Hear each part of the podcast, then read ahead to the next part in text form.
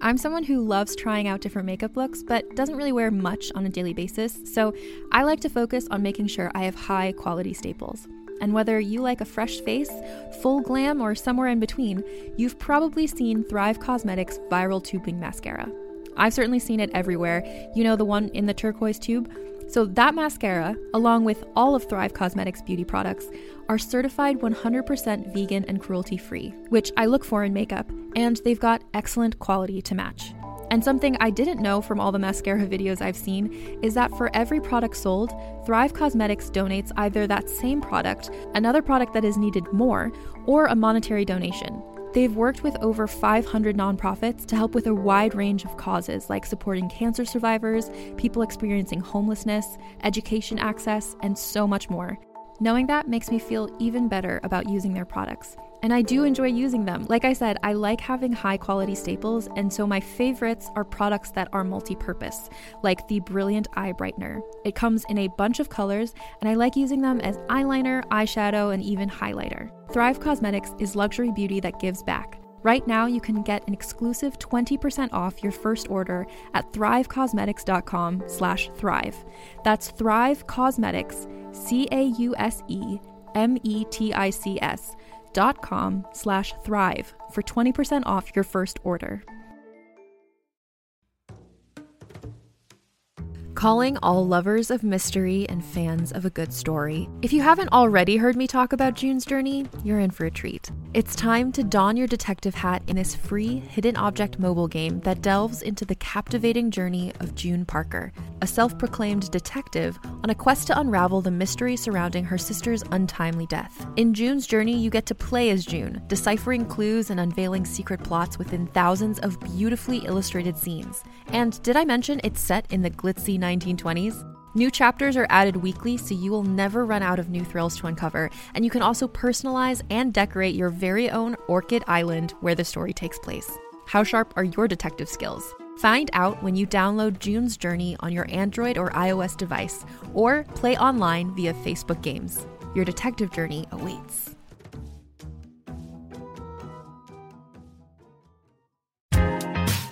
Hey guys, it's Malls. Thanks so much for listening to Please Advise. Just a quick message before the show. Don't forget to subscribe in iTunes. It's super helpful for us and super helpful for you. You can also call 323 450 7408 to get your calls on the show. Again, 323 450 7408. Or email askpleaseadvise at gmail.com with your voice notes or emails. Thanks so much. Oh my God. Hey, you guys, it's episode 117 of Please Advise. We brought back one of your favorite guests, one of my favorite guests, one of my fave people, Leslie Grossman. Hi, girl. How are you? Hi, Malls. It's so good to be here. So, you just told me you know Steve from Full House? I know Scott Weinger very well. oh my God. That's amazing. And- Are- well, go ahead. well, he happens to also now be a dad at my daughter's school. okay. And so my daughter is a huge Full House fan. And I let her watch some Fuller House. It's a little inappropriate. it's a little racy. it's a little racy. Isn't it nuts that Stephanie's barren? what an odd plot turn that Stephanie is barren. It's really intense. So I don't really let her watch Fuller House, but when she sees him at school, I mean, it, she gets stars in her eyes.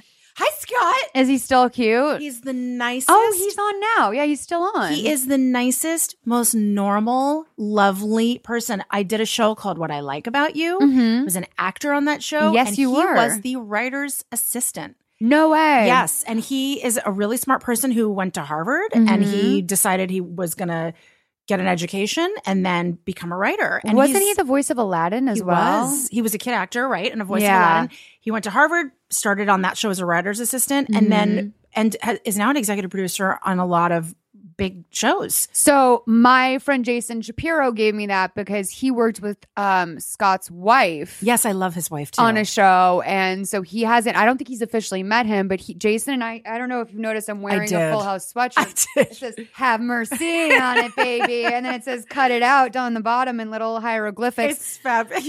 um, but I um I bought this sweatshirt for my friend Jason Shapiro because one, I love him and we both love Full House, but 2 I Uh-huh. pranked him so fucking hard, Leslie. The night of the election, I called him drunk at three o'clock in Oh, the no. morning and told him that I was at the Beverly Hills Police Station. did he was my one call, and uh, I just left him a message. I was like, "Hey." I was like, I got really drunk tonight. I was sad about the election and I went to this bar and there was I went in the hallway and there was a long line for the bathroom and there was already this like established pee smell in there. And so I thought it wouldn't be a big deal if I just quickly popped a squat and peed in the hallway. Oh and I said I got arrested. So it's six o'clock in the morning. I get a call from Jason and I knew he had a new job the next day that was You are to be so a- mean. I know.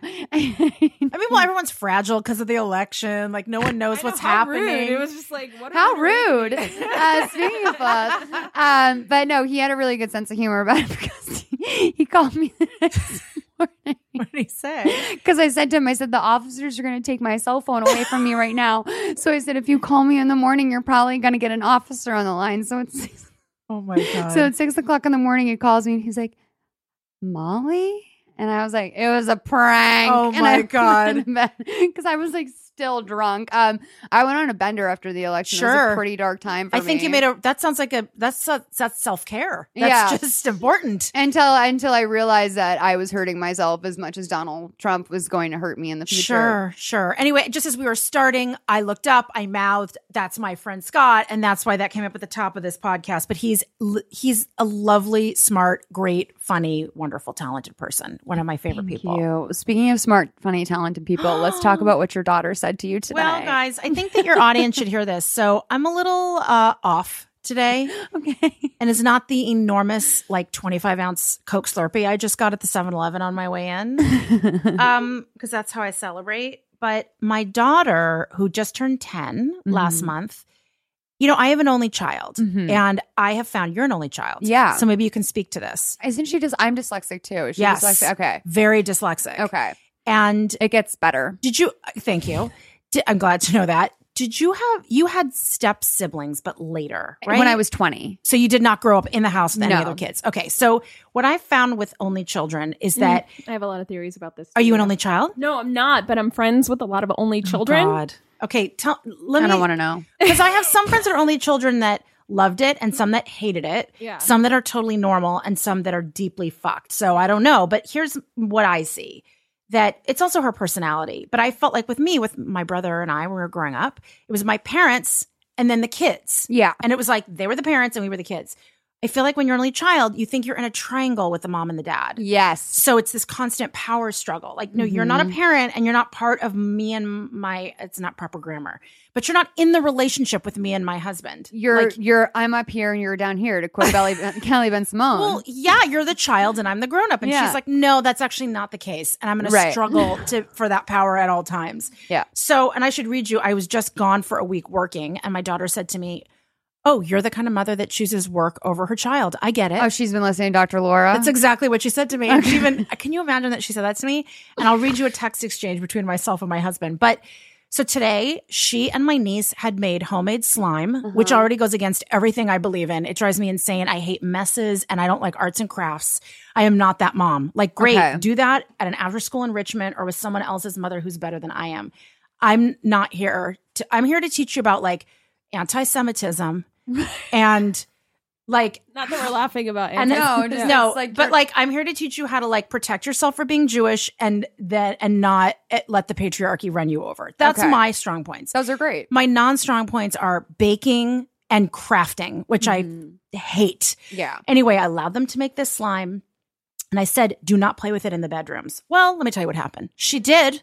Hmm. And then came into my room, sat down on the bed, got up, and there was huge her ass and thigh were covered in slime, and then my bed was covered in slime. I did not yell. I did not raise my voice. It was one of those self fulfilling consequences. So I just looked at it and I said, go clean that up. It was really hard to clean up. She tried for about three minutes with a lot of like, ah, like vocalizations. It didn't clean up very well. And I said, oh, okay. And then she said, she finished and then screamed at me, You're not even going to thank me for cleaning up. And I said, Why would I thank you for cleaning something up that you did? Yeah. That was also what you weren't supposed to be doing. right. And then she looked me dead in my eyes and she said, I've hated you since the day I was born. And then my husband happened to walk by at that moment and she said, I hate you too. Oh my god. And it was dark. And my husband was like, wait, what? And then she had to go to a birthday party. And then my oh. husband said, I think we should not allow her to go to the birthday party as a punishment. And then I said, why would we punish ourselves? because all I want to do is drop her off at a birthday party right now. Right. So I said, that is self inflicted pain. No, she can go. Also, that's a brutal punishment. It's because, like, bad. remember how big birthday Yes. parties were when you were that age? And Like, she got invited by the girl whose birthday it is to stay. She's the only one that's invited to stay and have the sleepover after. Oh, okay, that's big. I can't take that away from her, even though I want to. Even to. from the birthday girl. Yes, it would not be nice to do that to her friend. So I then called my mother Mhm. downstairs when I got here today to ask her if I had said I hate you. And she said, I did, that I told her on her 40th birthday how much I hated her. Eh, But she says I didn't say it a lot. Do you remember that on her 40th have birthday? Zero memory of That's ever brutal. saying that. And that was really awful. Did you ever tell your mom you hated her? No, I think, I mean, this is what I was saying. Well, literally, I it's had a lot of like, I don't want to be here anymore. Right. Yeah, yeah, yeah, yeah. But never I I mean, my you. mom's great. So, But but not that you're not great, but yeah. But I think that Goldie's a lot of people are fiery. saying to me. Yeah. You know, um, oh, is it okay that I said her name? No, it's fine. Okay, sorry. I'm like, I don't, I don't know. If I that's put her like on a- social media. It's Okay, fine. okay, okay. So, um, I think that there's two types of kids in this world. Tell me, because I want to hear this. I the first kind I I was I told you downstairs like I was the kind of kid who was terrified of my mother. what were you scared of? Like, what did you think would happen if you had said, I hate you? consequences? Well, what were those going to be? Like, um, my mom didn't ground me. She put me on quote unquote probation. what does that mean? Probation is like um like this is where we're gonna decide whether or not you have character that is like good or not. Like my mom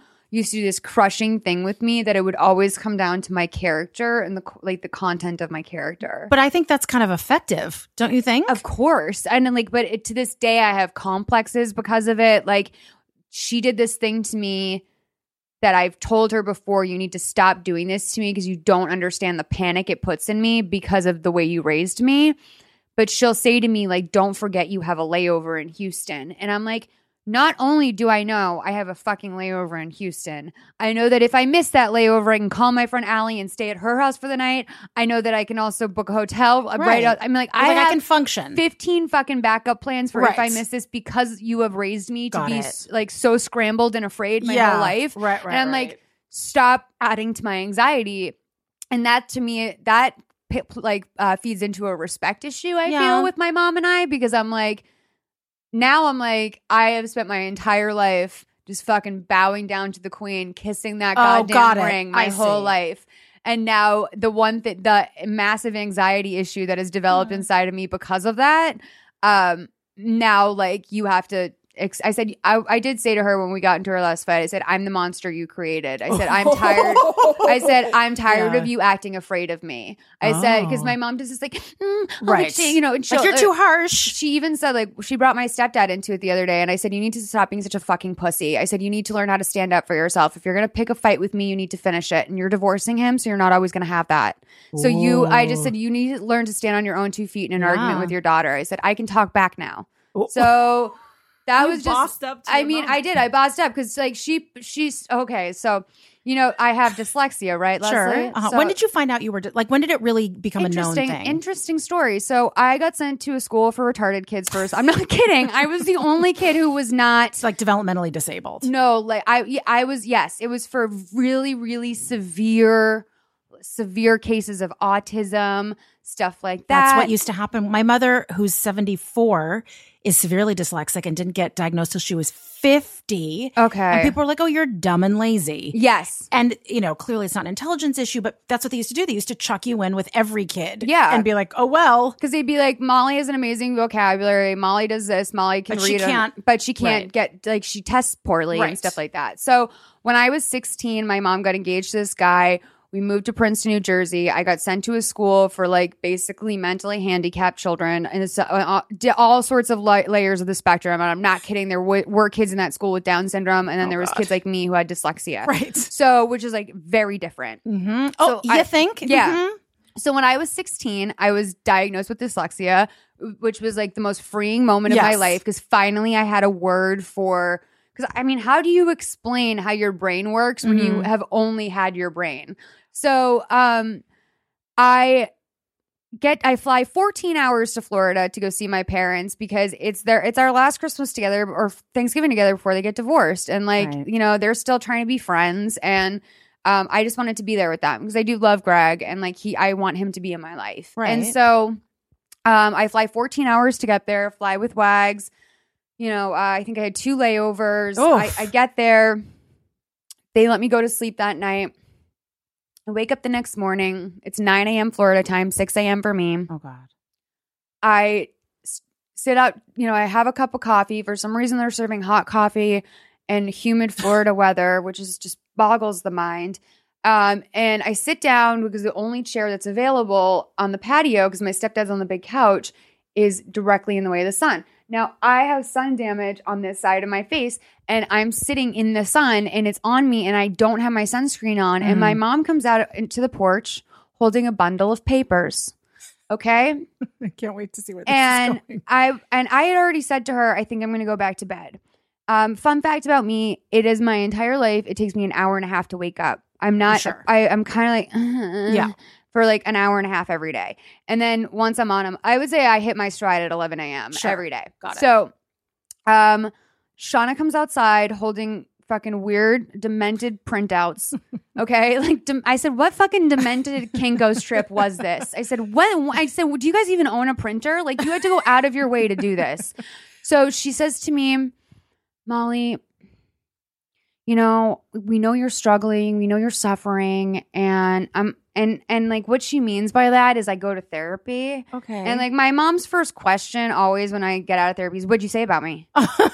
like it's not like, "How are you feeling, sweetheart?" why you Like, ask me why? do- what did you say about me? What did you say about me? That's me? what we talk about. And so I uh, I oftentimes lie to her and don't even tell her like, "Oh, I'm in therapy" or whatever because I don't want to answer that question. right. So apparently, this has translated to her as I'm suffering and I'm Okay. struggling in life. Uh huh. Uh, as opposed to maybe just I've li- I, they don't really know me. I said that to them too. I was Has like, she ever been in therapy? uh, yeah, but my mom goes to male therapists, and I think it's because she can emotionally manipulate them. But anyway, okay. uh, she she always for some reason my mom always hears what she wants to hear in therapy. Hmm. Uh, so um, so uh, it- yeah, it's never her fault. So um, she says, you know, and then my stepdad s- s- com- steps in and goes, Monster, what we're trying to say is like, you know, you know, over the years we've had conversations with you about, you know, certain things, and my mom's like, so a couple years ago, I had given my mom's my my therapist phone number to my mom because I needed help paying for my therapy, and my mom processed the pay like. So my mom apparently, because my the therapist I was seeing at the time was wildly unethical, oh God. my mom starts to tell this therapist that she thinks that I have a nonverbal learning disorder and that I was misdiagnosed as dyslexic and that I have nonverbal learning disorder. I don't know what that means. Just wait. Okay. It's I've never so heard of that. shitty. A It's- nonverbal learning disorder. So she goes, It doesn't mean you have a bad vocabulary. In fact, it means the opposite. She's like, I just would like it if you would take these printouts, go up to your room, read them, sounds horrible. let you, let me know what you think. And I'm sitting there and I'm like, okay. And I'm like, I'm like, I said to, I said, I said, why is this a big deal? I said, why? are- I said, I honestly thought you guys were about to, get, this was an intervention. right. I thought that I was going to be loaded into a van after dinner tomorrow night. Like I thought that was like happy last Thanksgiving before you go to the mental hospital. There's great treatment centers here in Florida for your Yeah. mental illness. So, cuz like I mean like I said why did you start out by saying my suffering and my struggling? I said I'm I don't suffer and struggle. I said in fact like I live in a town full of learning disabled people where we all come together and make art. Like Yeah. this is but hold I on. said- These handouts were about your nonverbal learning disorder? So I go upstairs and I sit down on my bed and I start to read it. Signs and symptoms of a non nonverbal learning disorder include um, I have a de- definition up here. difficulty reading faces, Mhm. an inability to use things like scissors and tie your shoes. Yeah.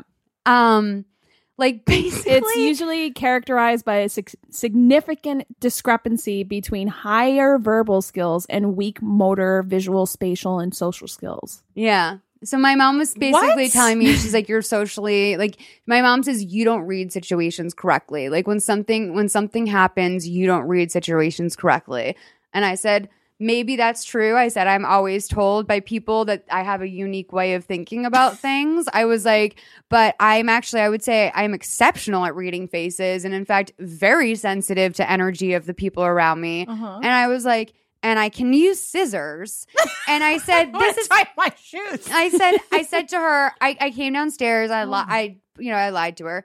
Um, and I said, so um, I've read this information, and I I said I appreciate you taking the time to give this to me. I said I know you care about me very much. Um, I said, but I do not feel this applies to me. Um, I texted with my therapist. She also feels it, and she told me, uh, and I said, and my therapist told me not to be offended that I should find it funny because while this is kind of offensive, the fact that you think this applies to me really says everything about you and nothing Yeah. about me. I agree. And I said, when you do shit like this, you are handing me a silver platter of weight off my shoulders. Right. Like you're like, real- oh, you're crazy. Like, so it's not me, it is you. yeah, like you had, you, oh, you were lobotomized. That's fine. so, um, because like she'll do things sometimes, like she'll bring something up and she'll be like, "What about the cake?" And I'm like, "What cake?" And then she's like, "The cake from when you were 13." And like it's like some story that like I'm like, I cannot believe that I had an entire childhood and this is some this is what you remember of it. Like I also think anything your child does in their teen years, that's gone. That's erased once they're adults. Honestly. thing she was accusing me of wasn't even true. It was like some delusional fan. It was like Oh, a delusional no. fantasy.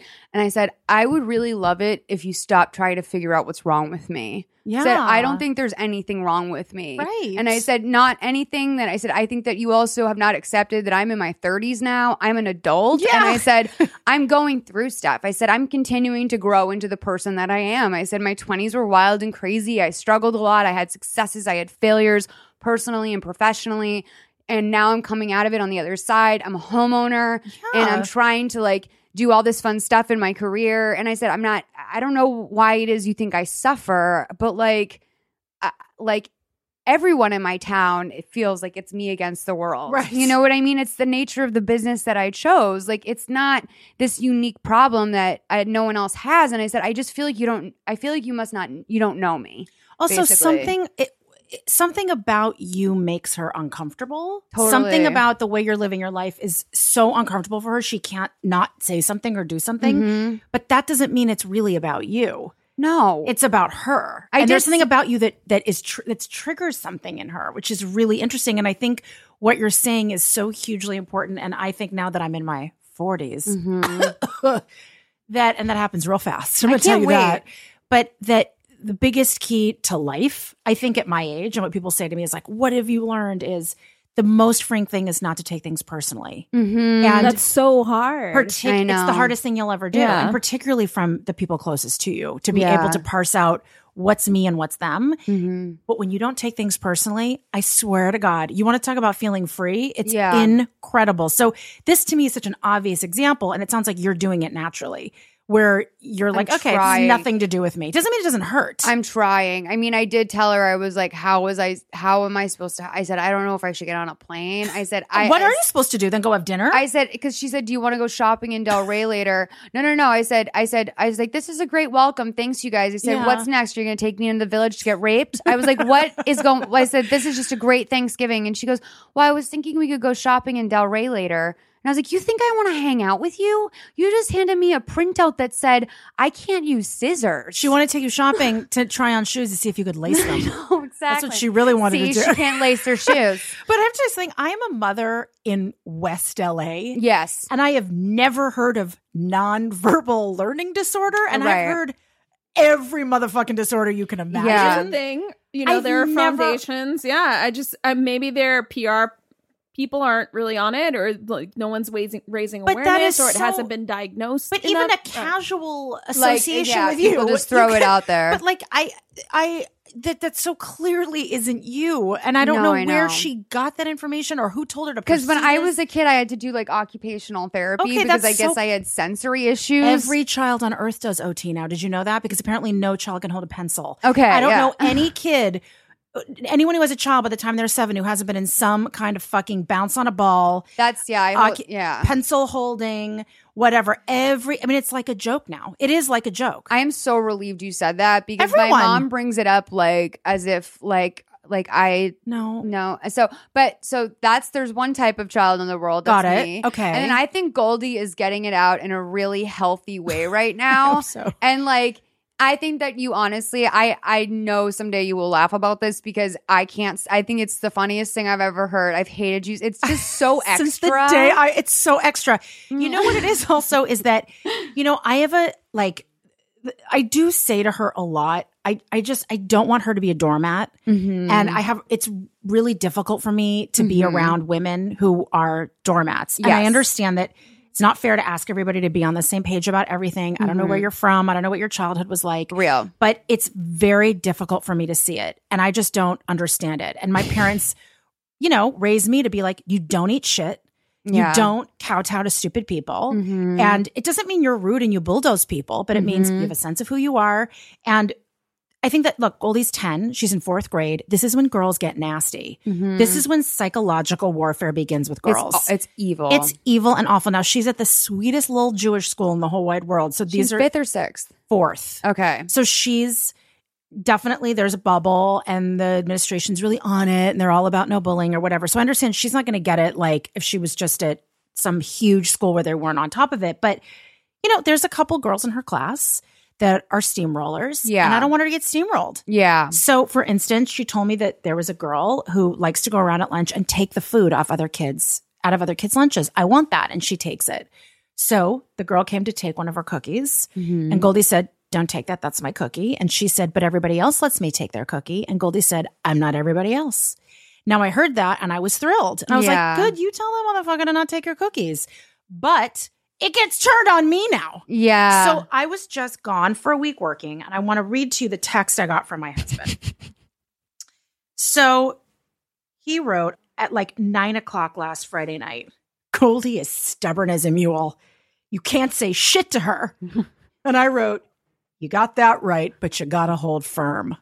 he wrote, I know, but challenging and acting like a teenager. And I wrote, just don't let her see you get flustered. she will go for the jugular if she sees weakness. and then he wrote, I'm not asking how to talk to her. I'm just telling you. so, you know, she's you guys got to stay united in your front. Well, that's the thing. She'll exploit that weakness. That's but that's the thing. And like my husband is my husband is hardly Teenage girls are like tiny sociopaths. Yes, I they, mean, are. they are, yeah. So my husband is much more laid back than I am. Like I am not a laid back person. He is. He's not like a pushover, but he's just very. He's just laid back. yeah. And so I think he's just like, what? Like I can't believe. like his father will say about my husband, like he never gave me a minute of trouble. He Yeah. was just like. Great. And he just was easy and no drama. And so I think for my husband, he's just like, what has happened? And then there mm-hmm. is an element of him blaming me. He's like, it's your fault. But I also think you're born wired a certain way. Anyway, I do. It's it's just it's hard because I want to like keep that fiery bit of her. Do you know what I mean? Mm-hmm. Like I love that she's tough and self possessed and can say this stuff to me. But on the other hand, it's like no no no no no. So here's what's going to happen. This was Okay. this morning. She went to her birthday party and she's sleeping over tonight. Mhm. We're going to let things cool down and then we're going to have to have a very serious talk. The thing is, she doesn't a lot of times let me even have the talk. Here's the thing. Words are weapons. Yeah. And like, you know what? Sometimes it's an important it's important to have a gun in the house. but you don't just fire it off because someone, you know, someone came knocking that annoyed you. I You think know that that's I mean? a great way to put it. Like Words you gotta, are yes, weapons. you like it's to- important. It's important to be able to protect yourself, but you don't fucking stick a gun in someone's face because you can. I agree. And I don't think she understands how strong those words are. And I think she needs someone to tell her, like, you can't mess around with that. But you know what's funny is I took, I know this is probably boring for anyone who doesn't have a kid, although I think it's interesting. Yeah. But I took this parenting class by Ooh. this by this woman. Her name is Betsy Brown Braun, and she's like the expert on the West Side. So Yeah. it's a bunch of West Side moms. And a lot of it is talking about affluenza. oh yeah. What do you do when your kid has everything? Mhm. You know?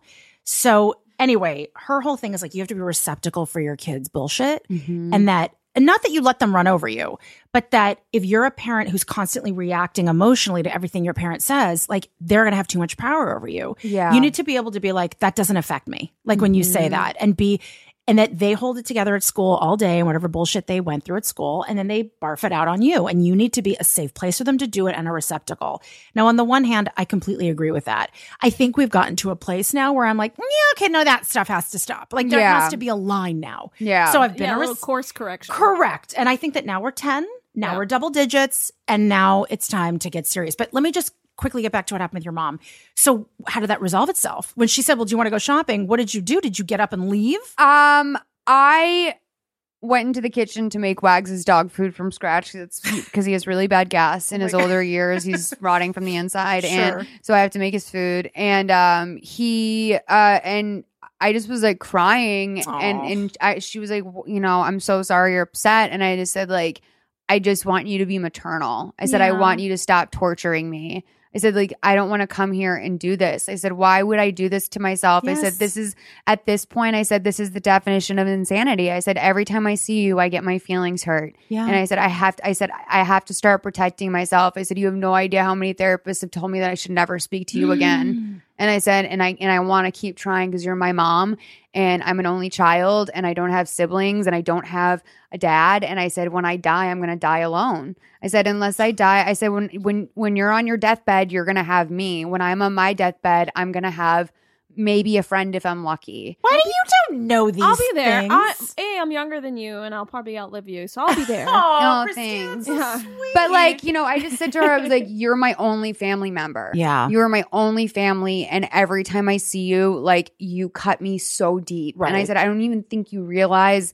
I know you've been upset for like years now, and that's why you're getting the divorce." I said, "But I don't think you realize that some of the things you have said to me in the last two years are so fucking unforgivable that like I have had friends." Like cry and say, I am sorry that that's your mom. Hmm. And I said, I know you don't mean to do it.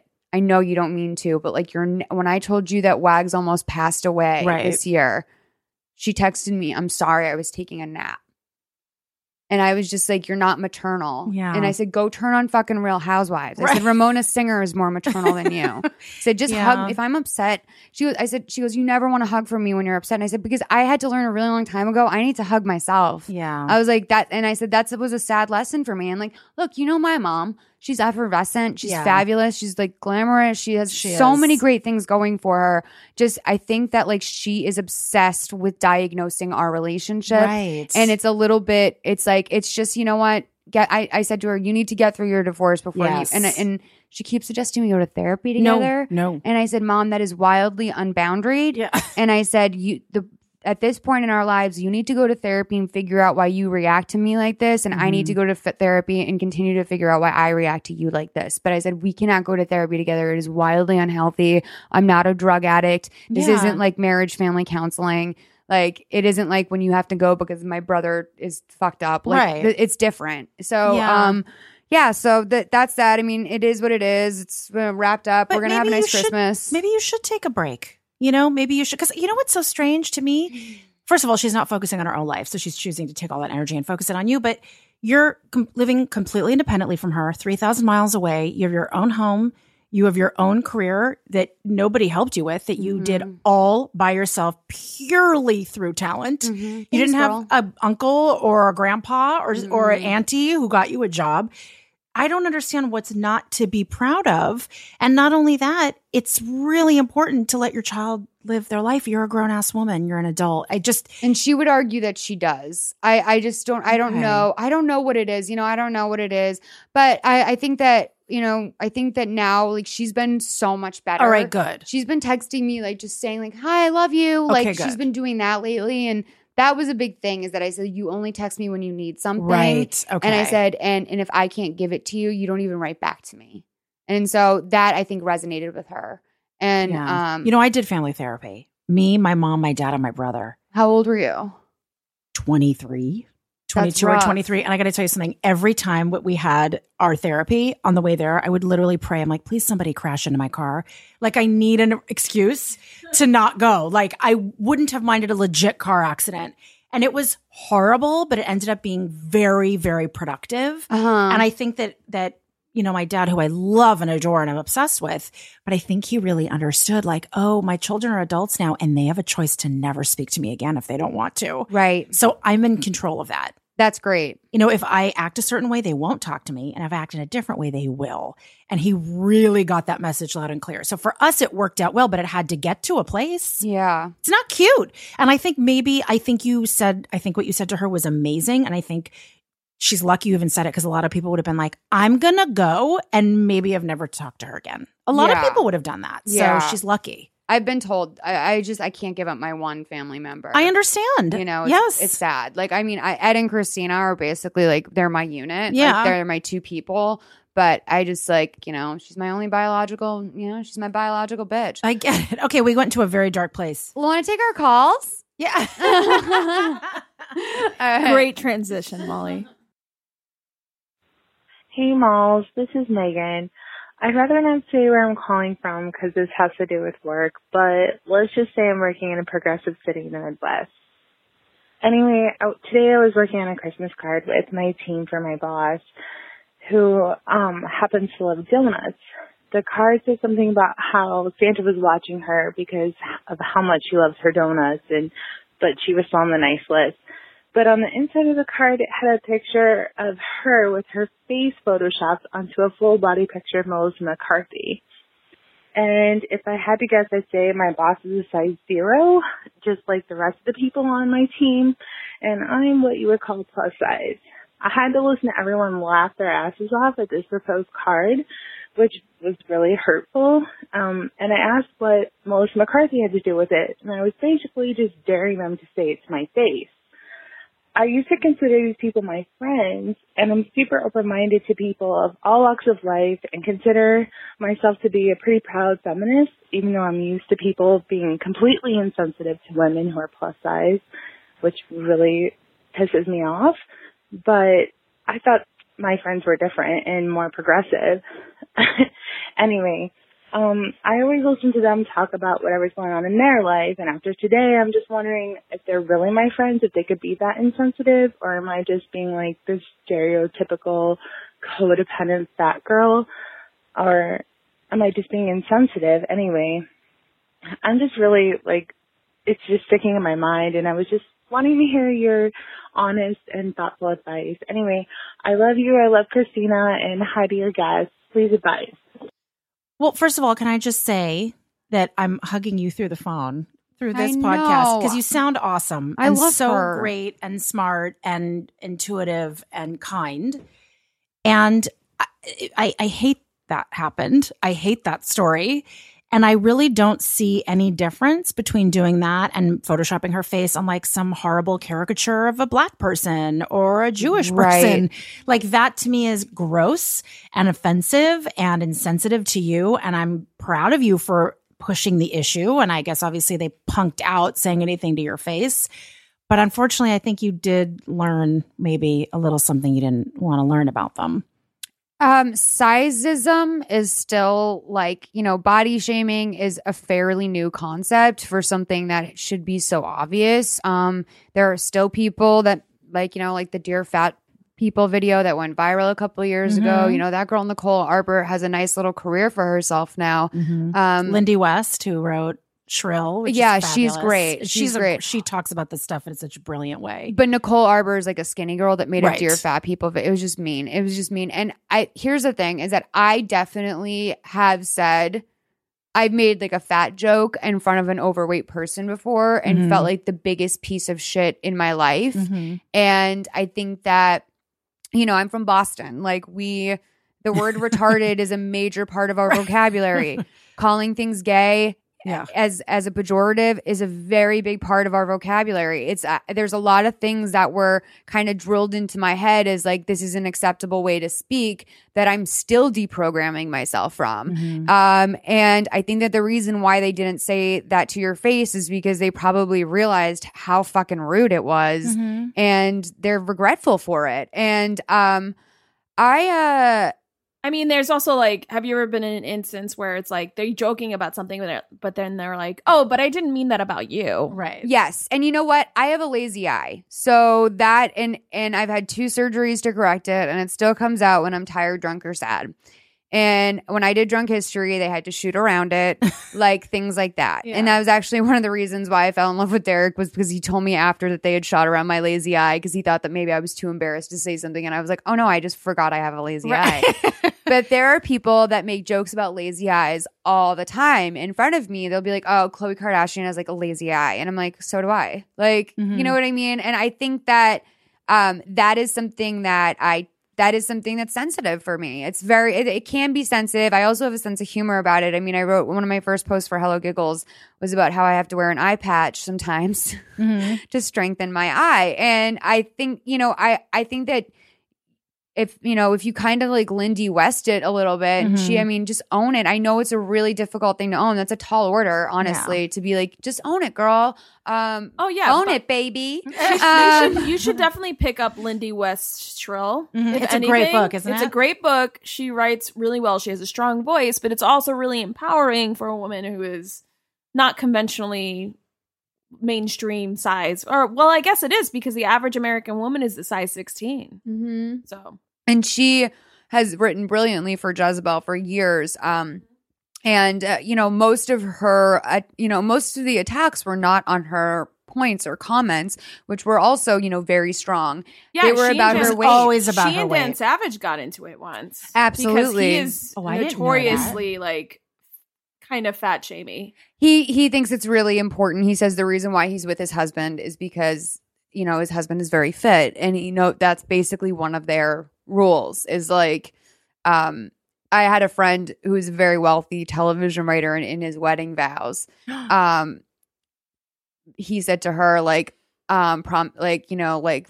She said, I, vow- "I vow to you that I'll never get fat," and she and he says to her, "I vow to you that I'll never get poor." And like, That's the most LA ceremony I've ever heard in my entire life. and it is really it's funny but it's like it's you know it's i i just feel so bad and i've said this on a couple episodes ago and i really want to drill this home too because i can't tell you how much i mean it and how many of you have actually reached out to me on snapchat et cetera to say that this resonated with you big time your work work people from work are not your friends Mm, they're not your mhm. fucking friends Yeah. you spend a lot of That's good time with them. You maybe even go out and get drinks with them. I don't recommend that. I don't ever, I don't, I have made huge errors in trusting people as humans, thinking they Mhm. were my friends, thinking that I could tell them things about my life. And it has only come back to hurt me and haunt me. And so I think that it's really important that you keep on a maybe, you know, maybe say something if you feel inclined, but maybe just keep a brave face on and realize that these people were never truly your friends to begin with Yeah. and that they don't need to be. You're there to pick up a paycheck. I, I, word. I think you could end it right there. I think you're, I, I co-sign everything you just said. But you have friends. You have friends from work. I mean, I guess it's different. Maybe when you're Yeah, an actor, there's more work, too. camaraderie. Well, I guess, but I just, I mean, I was really thinking about it. Like, well, what does she do now? Right? Like, where do you go? Because it's almost like you've seen something about somebody you thought you could trust or you thought you mm-hmm. could knew that, or, or that, you, that you thought you knew that then you find out was not what you thought it was. And unfortunately, I, I think that maybe is the way it is. You know what they did was shitty. It was mm-hmm. just shitty and gross and thoughtless and dumb. And I'm bummed that that happened to you. And you're deserve better than that. And Does she address it? I think she tried, and they here- all backed down. Yeah, and I kind of feel like for what gain? Like, why should she waste her energy? I would never do something like that in a workplace. I would just never do that. And if somebody, you know, it's one of those things where if someone's going to do something to begin with, they're not going to be sensitive or understand what you're talking about when you say mm-hmm. that wasn't okay. Do you know what I mean? yeah. So I just kind of think save that energy, save that like pain or whatever. And understand who they are. Look, what's that old Oprah saying? When someone shows you who they are, believe but them. it comes up every episode. Yeah. It's the truth. It's So the now we truth. the motto of the pod, Yeah. and it's Maya Angelou, not Oprah. well, I guess it was But it's Oprah's favorite quote. Correct. Yes. so uh, I, I think, unfortunately, we now know who they are and we just expect a lot less from them. And you got to Mhm. kind of close up a little bit to them. also wildly inappropriate workplace that Ugh. that's even a j- like if if i was a boss and my employee handed me something roasting me and Yeah. inside there was an unflattering photoshop picture of me no thanks. I'd be like, y'all fired. Yeah. Like I, th- this is an economy where a lot of people need jobs. You Yeah. can go. Bye. Yeah. There's the door, honey. They're gross. And It's I, weird. Yeah, but you make the ultimate good point. Your friends at work aren't your real friends. Sorry. Mhm. Sometimes every, I think there's exceptions to every rule. There's a jewel every once in a while, but it's a like- jewel. yeah. And it's called a jewel because it's real rare. Mhm. So Let's take our next call. Hi, Malls. Um, I am just calling because I feel like in the wake of the recent election, um, I I am a white woman, which is I've never wanted to say this, but I'm like that's amazing. I'm so happy I'm white. And so I'm just wondering like how I can reach out to my Muslim slash African American slash every other ethnicity slash religion and support them in the wake of this because I'm having a really hard time dealing with this election result. Um, I feel like a lot of people had a really hard time dealing with it, but it's not really going away. It feels like a death. So how do we just move forward and try to be empowered as women and uh, just feel like we are living in a safe space and we are letting our neighbors live in a safe space? Thank you. Well, first of all, I'm so glad you called about this. It is a heavy topic, of course, but um, we have the perfect guest for this because Leslie, you were tweeting really like you were very like you brought a lot of awareness, I think, to my timeline anyway about what was showing up on your timeline after the election Mhm. and just like the um scary, scary, rampant anti-Semitism. It, I mean, I literally was shocked. I get a ton of it directed at me, and it never. I've been on Twitter what since 2009, is that right? Like when I went on, and you know, I've never really experienced like personal anti-Semitism. I'm from Los Angeles. Sure. I'm in the entertainment industry, so come on, let's be serious. right. but obviously, I'm well aware of my religion's history, and I'm very well versed in the Holocaust because every child who was born in the 70s, like your parents were obsessed, and I've went to every single concentration camp. I've seen it all but it never really affected affected me directly because that's my people but no one ever said or did anything to my face Mm-hmm. so really when the campaign began i started to notice a different tone like and people would tweet weird shit at me and i was like well, that seems anti-semitic and then it started to just become overt horrible anti-semitism where people would tweet at me like if i tweeted out something positive about ruth bader ginsburg like you you know they would call me an oven dodger and then tweet me oh yes. I've been called an oven dodger all the time and i'm i should have been born in you know too bad i wasn't alive in 1940 and i would have been gassed and my family deserves to be gassed. And then with all that old propaganda that i remember like when you go to um Yad Vashem in Israel, which is the Holocaust Museum there, they have like a huge, or the Holocaust Museum in DC, which is a great museum. Side note, that's kind of sad. I met Paul Newman at that museum. No, when I was like twelve. Yeah, I love that. yeah. I love that he was at the such a turn on that he was at the Holocaust Museum. he was so attractive. He was very nice. Of course he was. I had recognized him from his cooking stuff. Sure. Yeah. Yeah. Oof. Rent the Hustler if you haven't. There's never been a better looking person. Or Cool Hand Luke. Anyway, oh, I love that he's like interested in the plight of the Jews. I know. Yes, Paul. So anyway, um, they have all the old propaganda there that the Germans would use. And it's these horrible caricatures of like a guy with a huge nose or whatever. So that started to get tweeted at me all the time. And then a lot of like Hitler memes and I should gas myself and that the Holocaust never happened. And then it became, it's all the time now. And now I just block and report and block and report. And that had never happened to me before. So, and it really is helpful when I see people who aren't Jewish who are supportive, it makes me feel better. You know, it does make me feel like good. There's people out there who aren't Jewish who give a shit. The Jewish people are being targeted. And I would say that as a white person, which by the way, David Duke has now said, I am not white. And then I don't know, because Jews are not white. Well, there was that big Atlantic article that came out Yes. a couple days ago that was like, "Are Jewish people white?" Well, then it was, then CNN was like, are Jewish people people?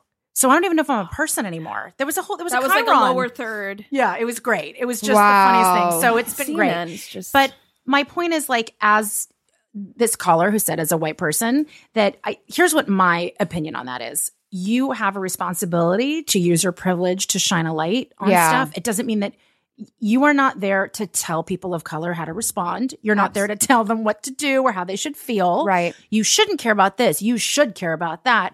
You're there to use your privilege to shine a light on what they're going through and to support.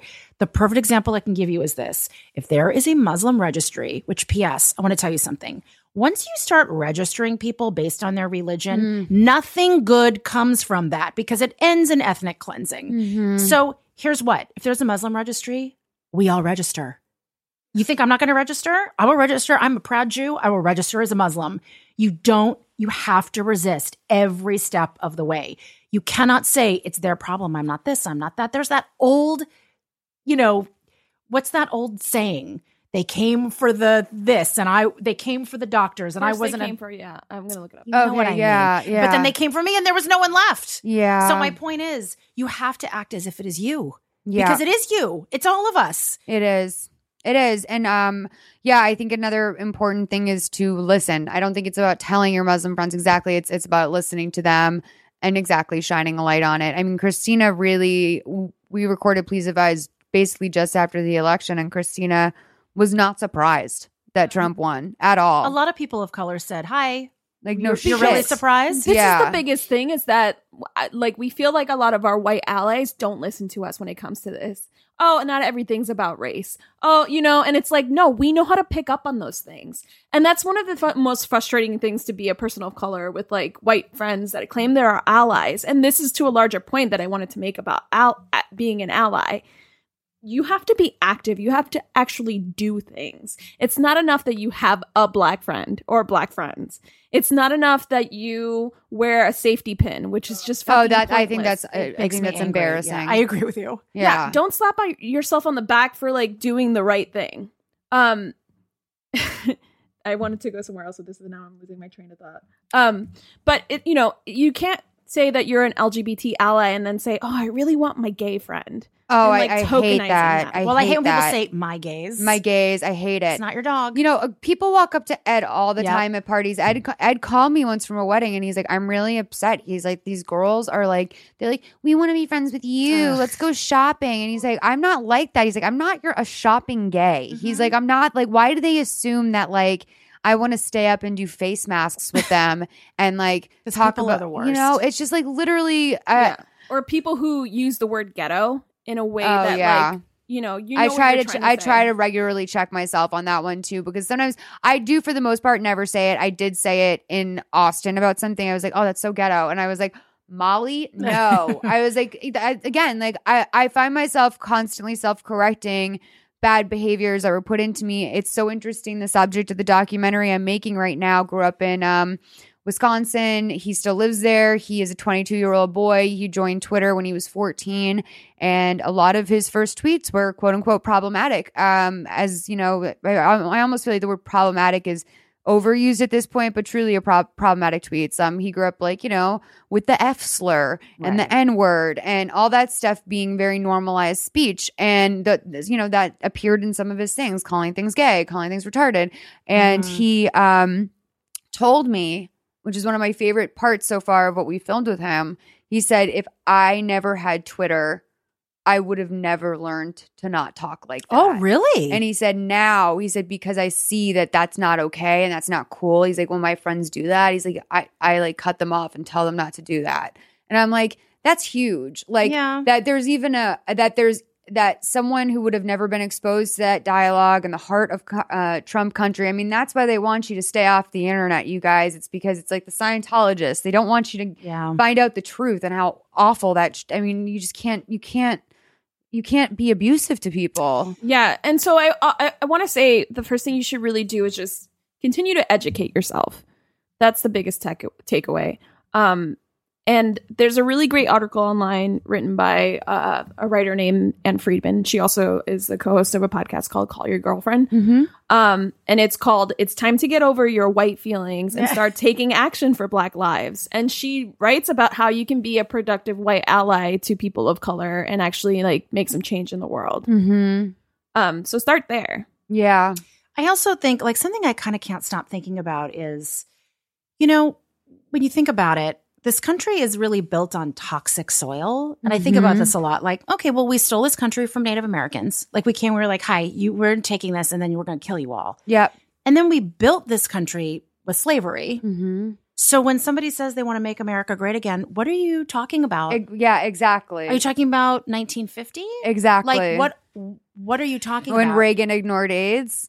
Uh, it's just horrifying. So, I got it. I almost got it. Like Thanksgiving, I almost got into an argument with someone because like we were joke, we were making jokes about "Make America Great Again," Mhm. and then I was like, "Make America Great for the first time for everyone." Yeah. And they were like, "Oh, come on! What country would you rather live in?" And I'm just like, any I- any country.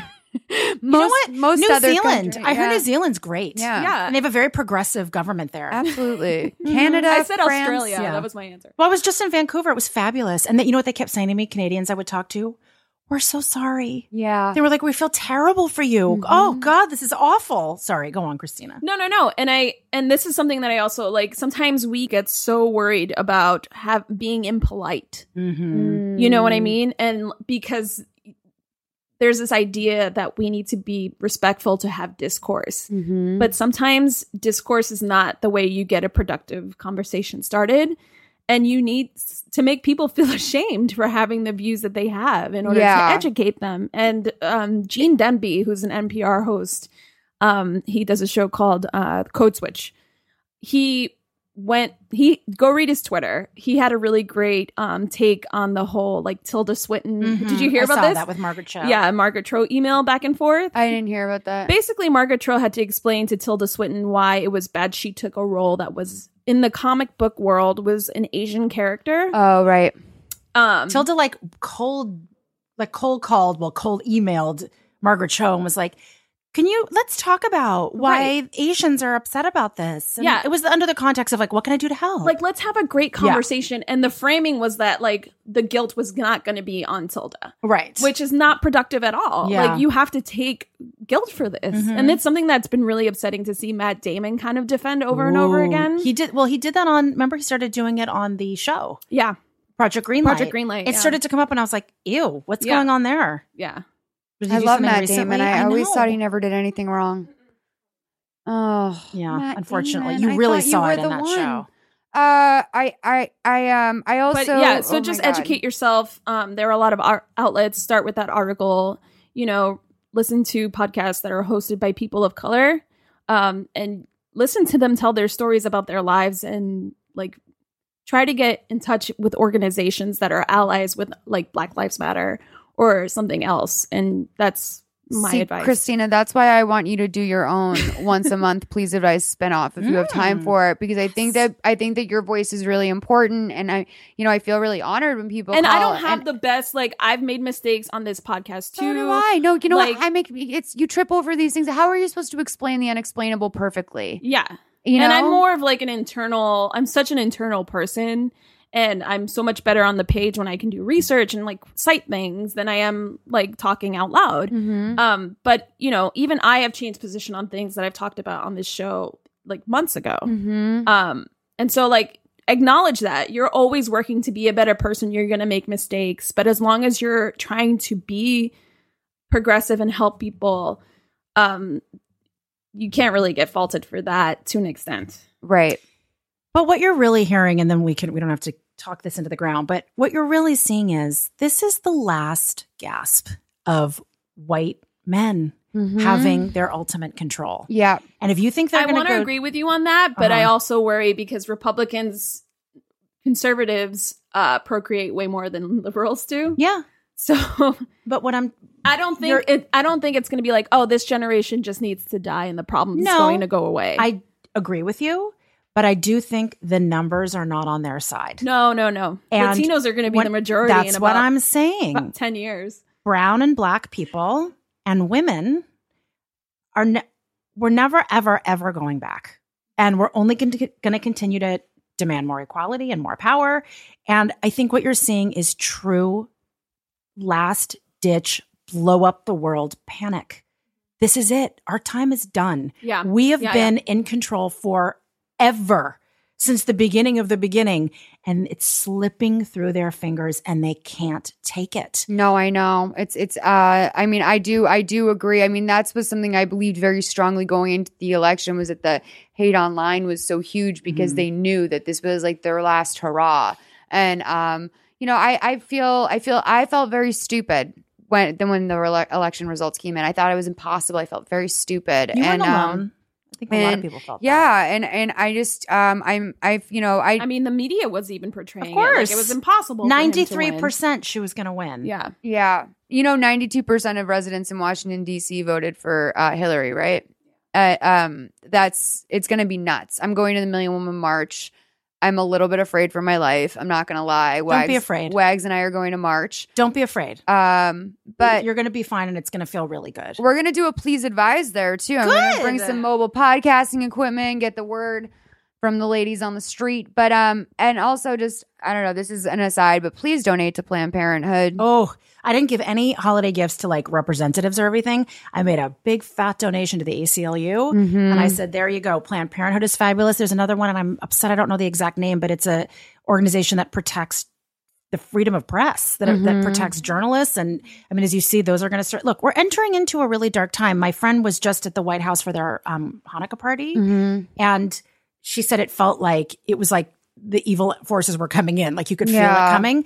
But here's the thing out of great pain comes great growth. Mhm. And I feel like we're all pretty wide awake now. Yeah. I do. Don't you feel wide awake in a way you weren't six months ago? I ago? do I do feel wide awake and um it's it's hit me in so many different ways spending time in Texas. I my Mhm. uh you know I, I want you to not shame yourself. By the way, this is um, the cut to the caller. I want you to not shame yourself about having that realization of like, oh, thank God I'm white. Like, you, d- you're a, a human's natural reaction is to try and find the good in any situation. I tried and tried and tried, and I was like, maybe my property taxes will be, maybe I won't have to pay as many taxes. Like, you try, you really try. Um, but I've had, you know, I've had it hit me in a million different ways. My cab driver on the way to the airport back uh, home from Austin was like, "I'm a lesbian and I'm a, I'm terrified. I'm not going to Yeah. be able to get married this year." She's like, "We're putting all this money into our wedding," and she's like, "I'm terrified."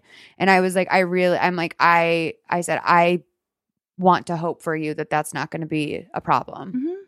Um, We're lucky we live in California. but something's in the air as well. Like this is not this is not going to stick. I do not see 4 years with Trump.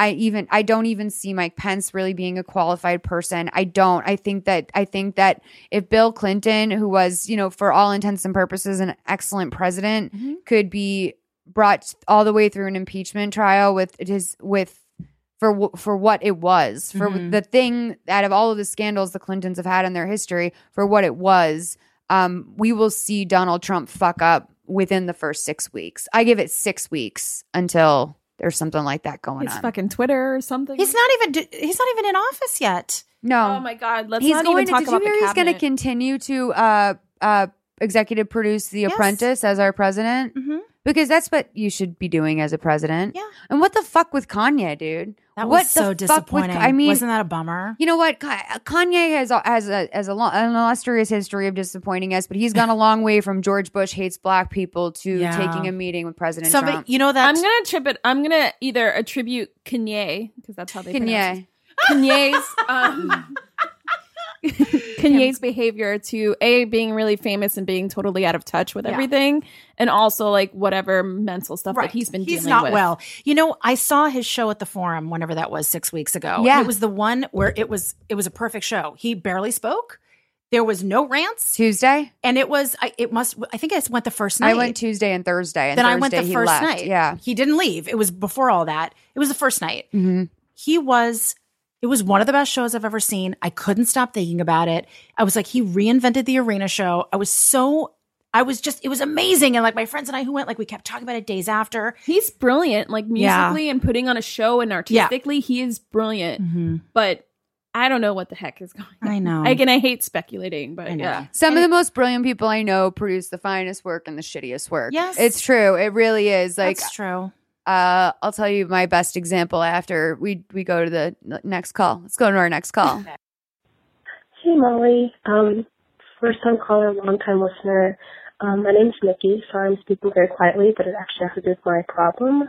Um, I work for a creative tech company. It's a very small company, and um, we work in a co-working space, meaning um, there's a ton of different offices all in the same building, um, and we all have the same kind of creative goal, I guess, but in different companies.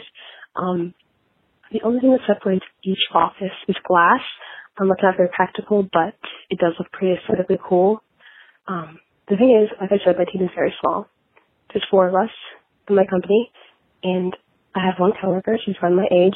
She's such a nice girl, but she is incredibly fucking loud when she speaks. It is deafening, and I'm sure it disrupts um, other people in the co-working space. Um, we've been people have complained about it to me, complained about it to our boss, but nothing's really changed. Um, and it's really honestly very embarrassing. And I was wondering if you have any tips on how I can tell this girl to shut the fuck up when she talks. She's very loud, very unprofessional, but again, she's very, very nice. Um, so yeah, if you have any tips on how to be polite and tell her to be quiet, um, that would be great.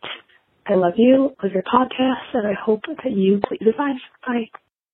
Funny you should say that because my two best friends, Christina and Ed sometimes do not realize that they are shouting when they are speaking. I, in my defense, Molly, you are very sensitive to sound. I am. and, I've s- only gotten the loud note. You're from- yelling right now. I've only gotten the loud note from you, I know. That's probably true. and also from Brooklyn.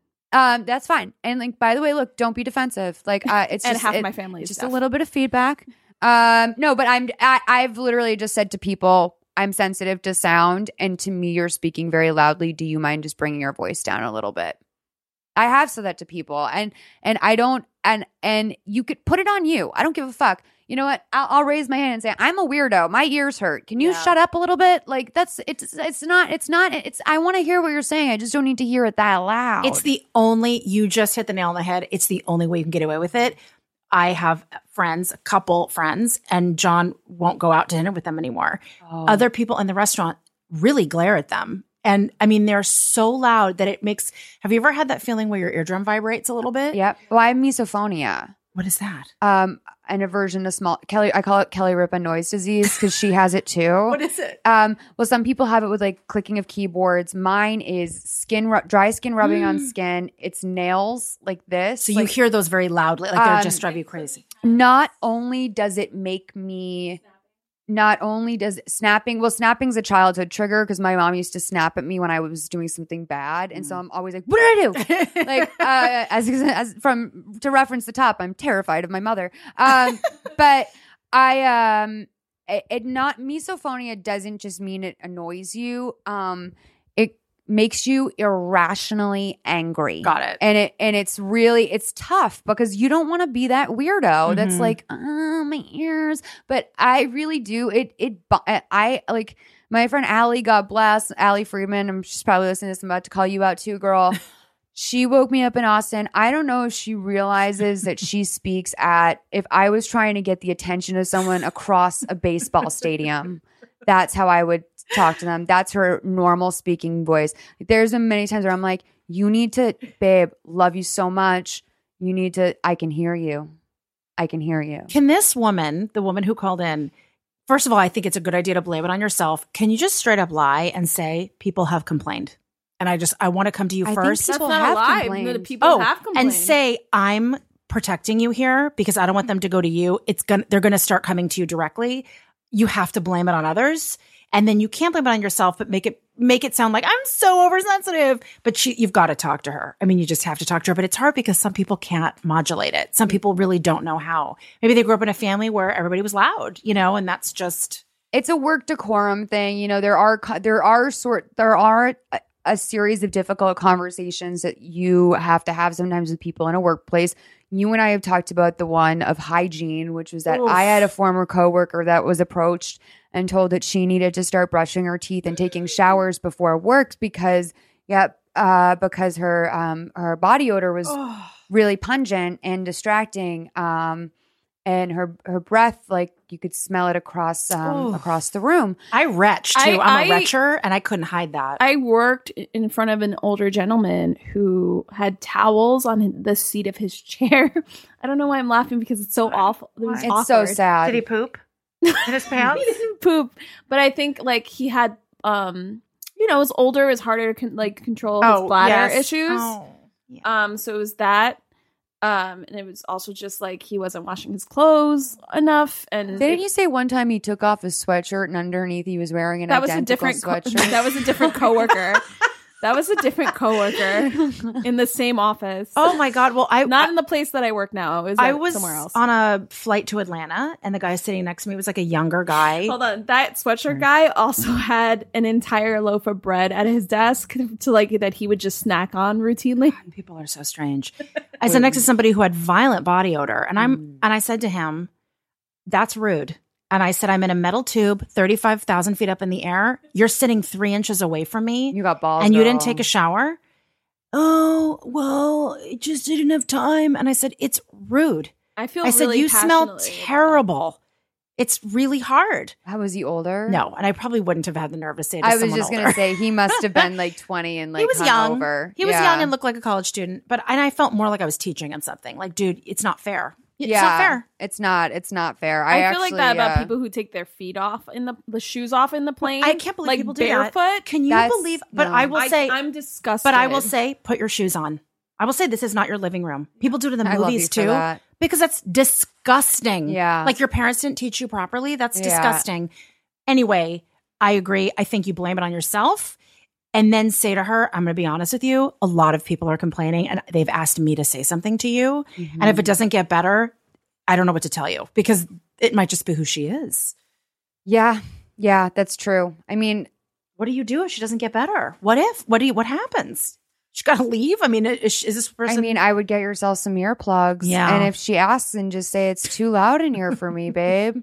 like you know there are ways to say like you know what? Always i always feel like if you put it on yourself that's great. I also think that like it is it's it's but everything you just said is so socially responsible. I want to ask you about a scenario i was in. Mm-hmm. I was at a, a dine-in movie theater here in glendale that must be mafia run because no one's ever there. I don't know how i don't know how it's open. It's just some the money tickets laundering. are twenty dollars a piece, and I am always like, I've seen big bloss, blockbuster movies first night out, and I'm the only person in the theater.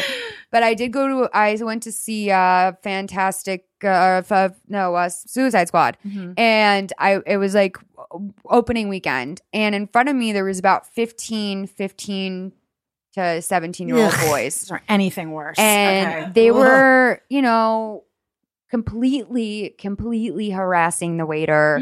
I have never seen someone i've just never seen people treat a wait person so rudely in my life. I, I, I want to jump out of my skin even hearing that. Mm-hmm. and i mean like i'm talking like i think you know like they called him the f slur like lots of stuff like that right?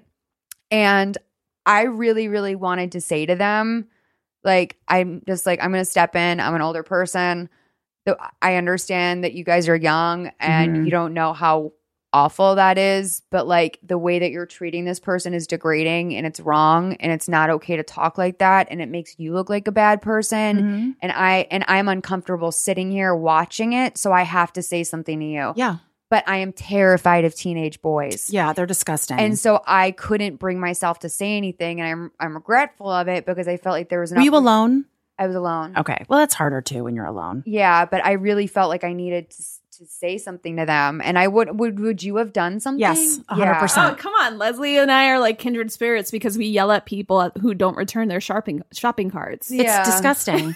it's awful. You know what? That guy's just trying to make a, li- a living. He's, you know what's funny? You just want to sling popcorn? I was driving the other day with my daughter and there was an Uber and there was four teenage boys in the Uber and there was a woman next to them who was in a convertible and they opened a water bottle and started chucking the water into the woman's car.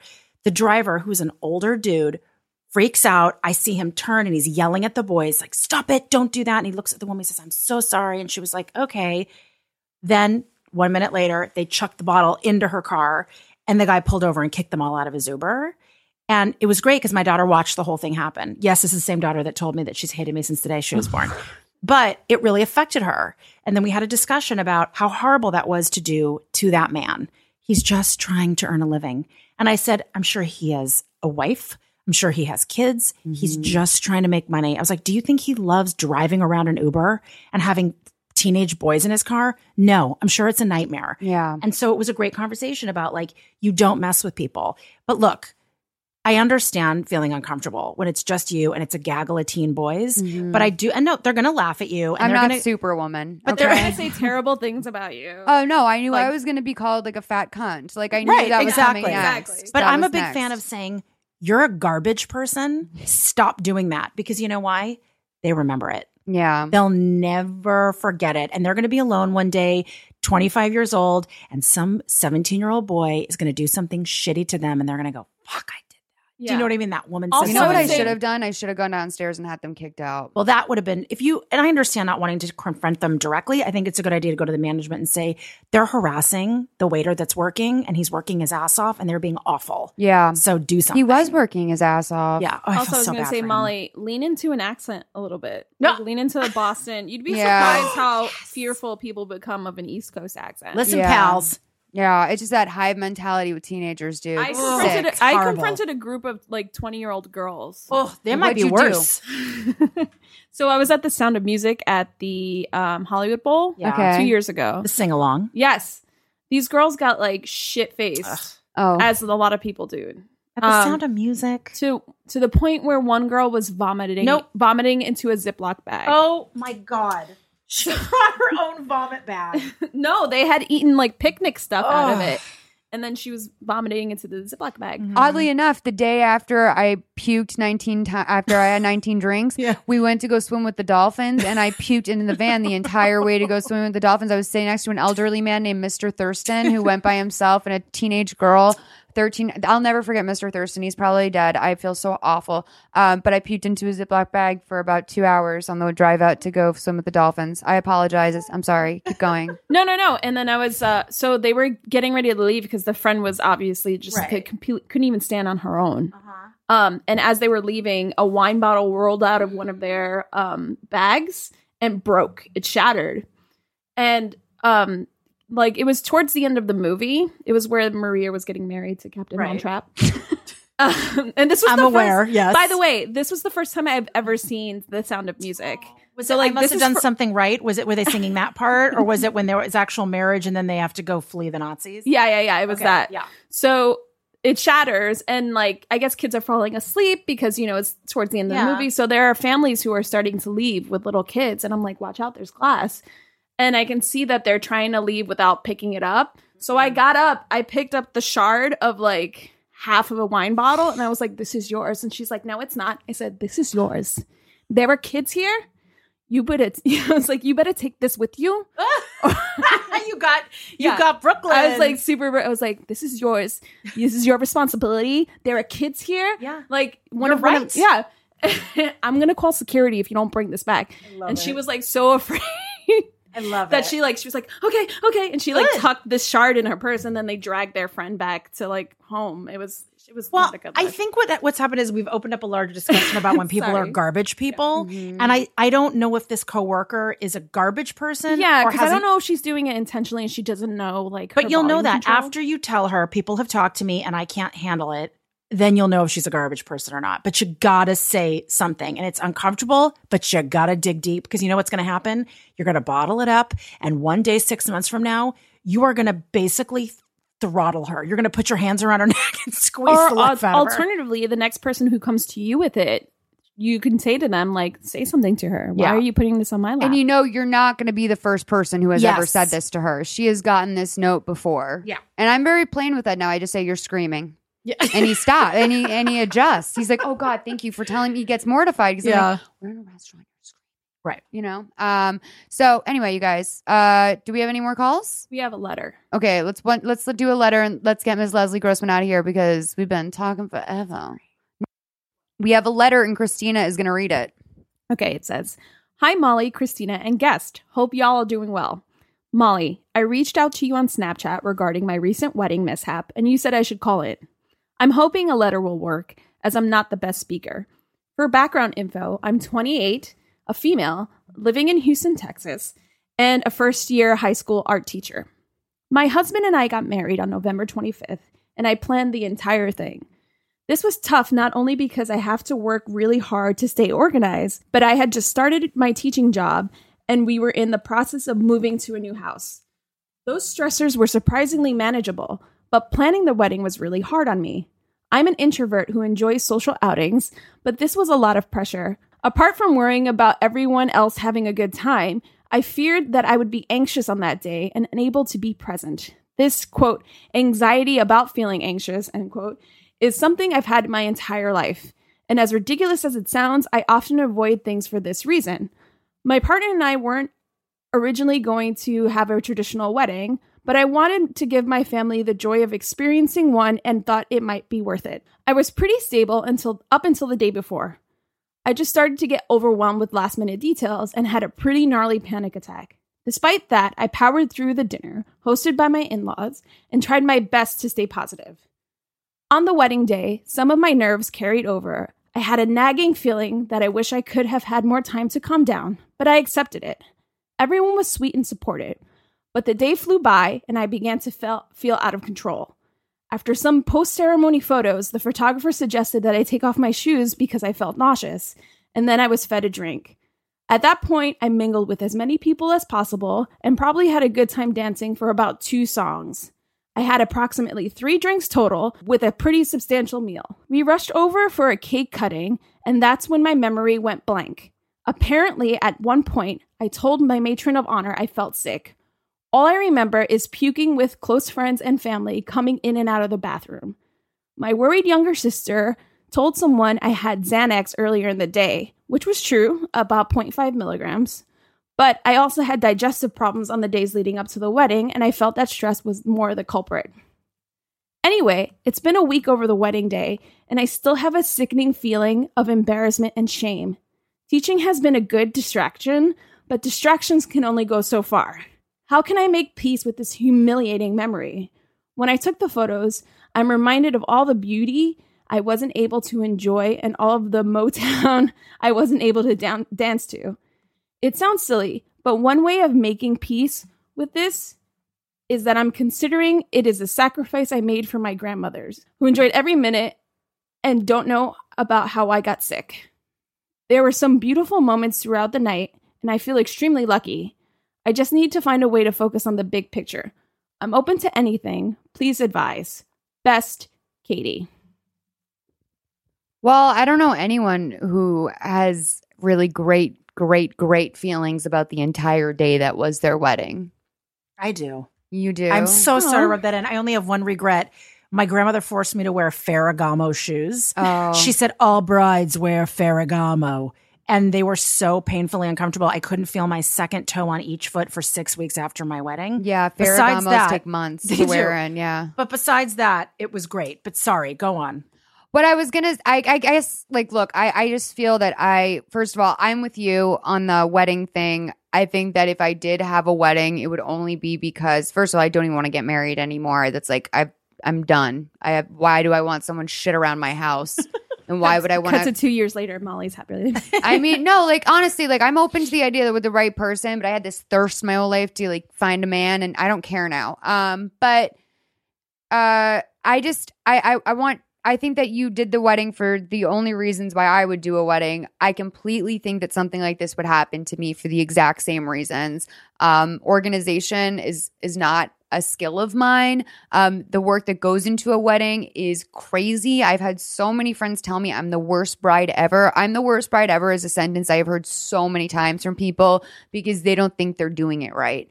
Um, it's kind of the same idea of like moms, like you're not the perfect mother and you feel that Mhm. guilt. It's like, oh, I'm not the perfect bride and you feel that kind of guilt. Right. Um, I, I, I think that, you know, look, who gives a shit, right? It's like, it's like I had a party freshman year of college and I, um, I took like 13 jello shots and I puked off the roof of my house and I couldn't even go to the football game. So sometimes things happen. I don't think that, you know, I think it was a little bit fucked up of your sister to disclose to whomever that you had taken a Xanax. I think all brides take a Xanax for the most part. Every bride I know anyway.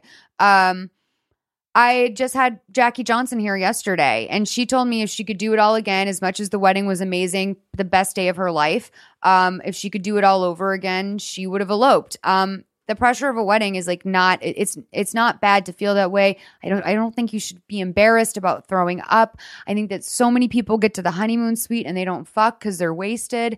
I just like I'm not even yeah, I'm not I think I feel like you need to totally forgive yourself because you got out of this what you needed, which was for your family to have a beautiful day, for you and your husband to be officially married.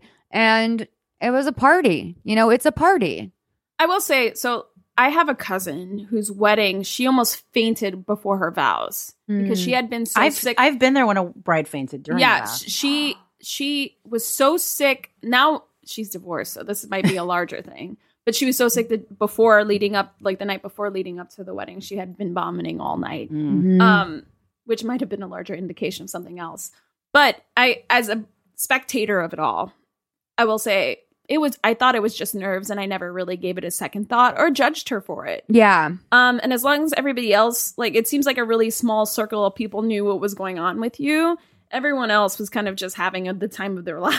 Yeah. And so weddings are really they're not for you. They're for everyone else to kind of celebrate you in a sense. Can I ask you, does your husband give a shit? Because I don't think he probably does. I No. mean, no. You know, he probably, Yeah. you know? I have three points here. Okay. One, you got to get forgive yourself and be kind to yourself. Number two, make it funny. And three, no one cares. yeah. So here's why you have to be kind to yourself. First of all, someone told me, well, my wedding planner told me it's six hours. Mm, It's a party. You need to be worried about 60 years after. yes. And I thought that was the best advice ever. She was like, put it in perspective. It's a one night, it's a party. It's Yeah. not that big of a deal. And I was like, okay, that helped. You have to be kind to yourself. You you had a tough time. And you also need to learn a lesson. Don't do things you don't want to do for other people. Yes. Don't don't please other people by putting yourself in a position that's uncomfortable for yourself. If they're disappointed, that's okay. But I They also need to be understand her like Of oh, course I got do. I have to conquer my anxiety. I get it, problems, but it's a you know? lesson for the rest Yeah. of your life. But be kind to yourself. It's okay. You got sick, it sucks. Number two, make it funny. Look back on that story and you got to find the hilarious, ridiculous humor in it. hmm And also, when I say no one cares, I don't mean people don't love you and people aren't interested in your happiness in your marriage. But like, I had a friend that didn't want to get divorced because she was so embarrassed what people are going to say. Here's what happens when people find out someone's getting divorced. Oh shit, really? I'm hungry. What am I going to eat for dinner? No one Yeah. cares about your life. I'm not sorry. like in the '60s where it was just No. like, oh, she's gonna be single now. and if they do, they're horrible. So anyway, what were we going to say, Moss? Uh, the only thing I was gonna say is that like I'm big on not doing things because like look, I agree with you, Christina. It's important to push yourself to outside of your comfort zone if you've always secretly wanted to do a triathlon. Okay. yeah, no, But I'm saying when that it- she was like she was trying to. I think that's what she was trying. But to say. but but but the thing is, is the difference between that and this is that you're doing it for other people, not you. And if it's something for you, I think it's great to push yourself, and I think it's great if Mm-hmm. you even have a spouse that pushes and pushes you toward reaching your goals that you wouldn't do by yourself. At the same time, I think that it is um, anything that you feel a sense of dread about, you shouldn't do. I just don't think you should put yourself in that position. There's your intuition is telling you that this is not the situation for you. So moving forward, like just don't, you know, if you feel like you have to have a New Year's Eve party this year and, and the idea of it makes you want to puke, don't do it. You're okay. You don't need to you don't need to be anything you're not because when you are doing that, when you do stuff like that, uh, things that are very out of character happen like this, you know? So and also yeah, go every- easy on yourself. Just say, treat yourself the way you would treat your friend who had that same experience. You would never judge her. You would only feel empathy, sympathy, and say, oh my God, it's fine. No one cares. Oh, and by the way, anyone who brings it up, kind of just like jokingly, like, "Oh, remember you were puking the whole time at your wedding?" Mhm. They're a piece of shit. Yeah. don't pay attention to them. I agree. Like, I hate people who are like referencing your like horror Yeah. internal horror. So Yeah. like, remember when you totally like did that? unless you're laughing about it don't let other you know what i mean Yeah. like just don't acknowledge it and um yeah uh just your google wedding nightmares like literally look at how bad other people shit it. there's literally brides that have probably gotten their period all over their wedding dress Yes. as they're walking down the aisle there's probably a groom who is shit his white tuxedo yes, who had Like, diarrhea. yeah, there's pro. I mean, like a, the the embarrassment in life, the embarrassments you could potentially face are so much greater than you honestly having a, a crazy amount of nerves Yeah. and throwing up privately. Mhm. my one of my favorite videos ever is like an entire wedding party are taking pictures on a dock Yes. and the dock collapses. I know what you're talking Oh, about. There yes. are several videos like don't do it on a dock. Just Yeah. like the dock completely collapses. What? Do you, how do you think they proceeded from there? they probably had a good laugh about it. I yeah, don't. I hope Kind of It makes it interesting. you will laugh about it someday, just like Leslie will laugh about. Um, I've hated you since the day I was born. Oh, just remember it was one night. Focus on the rest of your marriage. That's what's important and what matters. YOLO. All right, you guys, thank you so much for listening to Please Advise episode 117. Leslie, where can people find you on the internet? They can follow me and please don't send me um, horrible anti Semitic comments on Mhm. Twitter at Miss Leslie G. And you can follow me on Instagram at Leslie Grossman. And those are my places. I Are don't you have going to be on TV soon? Yes, I'm on an episode of the show Love that's going to be on Netflix the next Awesome. season. I'm on, I play a young Kristen Bell's mother on the show The Good Place that's airing sometime soon. When they told me, they were like, You're going to play Kristen Bell's mother. And I was like, what? And they were like, no, no, it's an actress playing a young version of Kristen Oh. Bell. And I was like, woo, thank God, because I didn't know I was that old. And then um, I have an episode of Girlfriend's Guide to Divorce where I play a rabbi. Oh, Do so do you watch Transparent? You know, I'm afraid to admit this out loud on a podcast. No, and I know that I have to watch it. And every, it's everybody's favorite show. boat. Yeah, I know. Oh, Kathryn Hahn plays a rabbi in it. Well, there you go. Are there female rabbis? Yes. Oh, I didn't And I'm supposed to play like a hip, cool rabbi. I hope I, Oh. I hope that comes across. You're a cool rabbi. Their religion plays a huge role in this show. I gotta watch it anyway. So you can you can look out for those performances coming to your television. I'm so excited you did love. That's so cool. Yeah, it was really fun. And I- that's very flattering that to, Kristen Bell is like the prettiest girl ever. They're, they're Well, that's like- so nice. I play uh, really the most garbage mother that's ever existed, and my hair and makeup is really incredible. So tune in just for that. Just know that I I was love- sucking my stomach in the You're probably time. an amazing train wreck mom. I It can't was wait to good. see It was that. fun. All right, Thank you you. Molly. Thank you. Thank Bye. you. Bye.